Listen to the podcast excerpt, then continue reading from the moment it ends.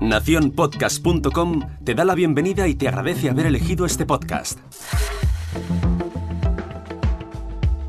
Gracias por dejarme colarme en tu día a día. Yo soy Jorge Marín y esto es al otro lado del micrófono.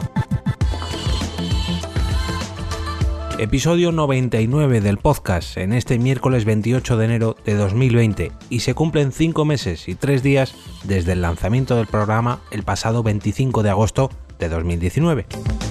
Voy a aprovechar este capítulo y os voy a contar un pequeño secreto. Llevaba ya varios meses barruntando la idea de grabar este metapodcast diario, pero no fue hasta el día que dejé de fumar cuando por fin me decidí a hacerlo. Elegí dedicar ese tiempo que pasaba llenando mi cocina de humo y nicotina a otro de mis vicios, el podcasting. Más barato, más sano y sobre todo más enriquecedor, tanto para mí como para vosotros, los que estáis al otro lado del micrófono.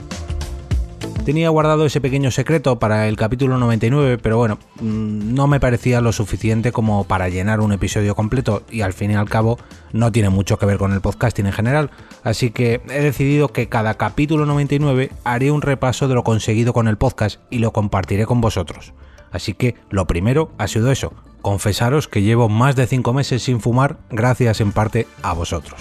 Con esto no los meses que llevo sin fumar, sino los datos que voy a comentaros a continuación, podremos comprobar la evolución de este podcast desde su creación. Y todos aquellos que me vayáis siguiendo podréis ver su progreso junto a mí. Como decía antes, el podcast se lanzó el 25 de agosto de 2019 y ese episodio titulado Conectando el micrófono se ha convertido en el segundo más escuchado con 178 descargas y 10 reproducciones en streaming. El primero más descargado y escuchado en formato podcast es el número 53, que dediqué al lanzamiento de Fausto, la apuesta de Spotify en México con la voz de Damián Alcázar, y tiene 355 descargas y 23 reproducciones en streaming. Y ojo a esto, más de 2.000 visualizaciones del episodio en formato audiograma colgado en YouTube. Aprovecho este dato para aclarar que en las siguientes estadísticas no voy a tener en cuenta los datos extraídos de la plataforma de vídeo, para, pues bueno, no mezclar y porque realmente no van a aportar muchos más datos. Este vídeo, con sus 2.000 y pico visualizaciones, supone el 96,4 de las visitas del canal en YouTube, con lo que podréis haceros una idea del poco impacto que tienen el resto de episodios en esta plataforma. Sin embargo, sí que me gustaría destacar que, bueno, Mm, es una buena manera de exponer el podcast en otro escaparate más. Nunca sabes quién te puede encontrar en uno de los buscadores más usados de la red. Y en este caso, este episodio es mi carta de presentación en la red social de vídeos por excelencia. Pero bueno, volvamos a las estadísticas del podcast puramente dicho, el del audio, el que se distribuye por las distintas plataformas y el que llega a todos vuestros podcatchers. En estos casi seis meses se han acumulado un total de 6.939 descargas, casi casi rozando las 7.000. Y además hay que sumarle las 648 reproducciones en streaming que al menos me marca Spreaker, la plataforma donde gracias a Nación Podcast se aloja este podcast diariamente. Según esta misma plataforma, el 72,1 de los oyentes del podcast son españoles, o al menos residentes en España, seguidos de un 9,9 provenientes de México, y casi un 5% de los Estados Unidos de América. Si hablamos de ciudades en concreto, bueno, pues está un poco más repartido. Principalmente vienen de Madrid con un 16,51%, Barcelona con casi un 5% y Vigo con un 3%. Las tres primeras ciudades españolas.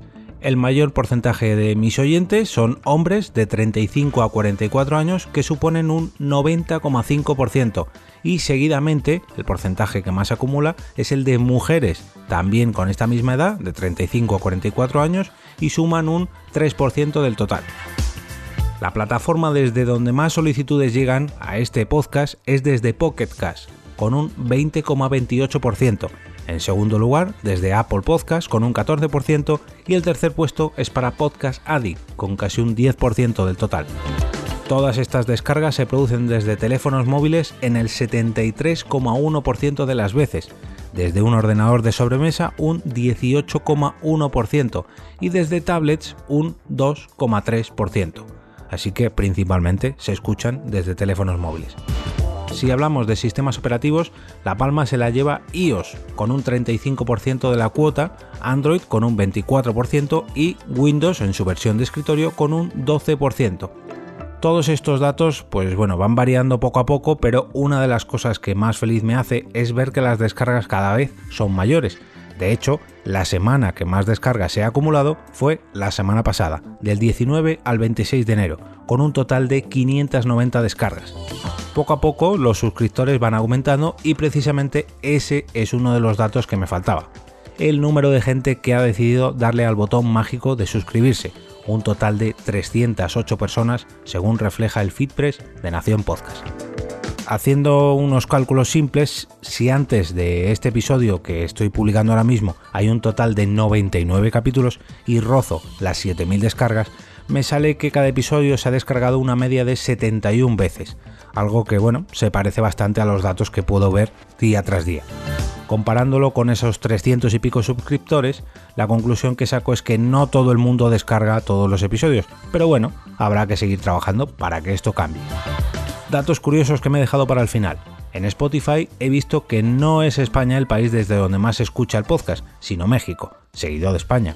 Y además, pese a que la mayoría de oyentes también son hombres y también son de 35 a 44 años, la diferencia entre hombres y mujeres es bastante menor un 68% para ellos y un 14% para ellas. La plataforma donde más comentarios me han dejado es en iVoox y también a través de iTunes, o mejor dicho Apple Podcast, me han llegado un total de 4 reseñas, aunque solamente dos de ellas tienen un mensaje. Y si me permitís, voy a agradecérselo tanto a Sune como a Seidon McFly, que son los dos autores de estas reseñas con mensaje. Además aprovecho para recordaros que si queréis valorar mi podcast en iTunes podéis hacerlo entrando en jorgemarinieto.com barra reseñas.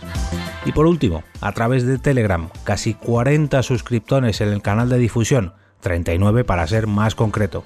Todas estas personas se informan cada día de la relación de podcasting que les ofrezco con enlaces, herramientas, curiosidades, noticias y eventos que traigo en cada capítulo. Puede que estos números no sean muy grandes y que alguno de vosotros se sorprenda ya que pensaba que debería tener muchos más. Por eso quiero pedirte ayuda, a ti que estás escuchando esto.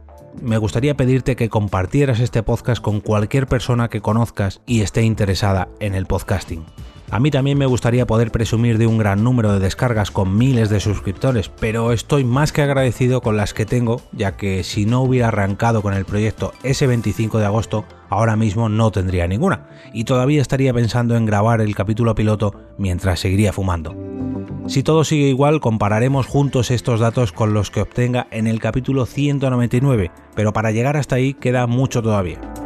Para que ese tiempo pase un poquito más rápido, os voy a regalar un episodio un poco más largo y será mañana mismo. Para celebrar el episodio 100 he decidido reunirme con algunos de los componentes del grupo de Telegram del podcast para hacer lo que más nos gusta, charlar de podcasting.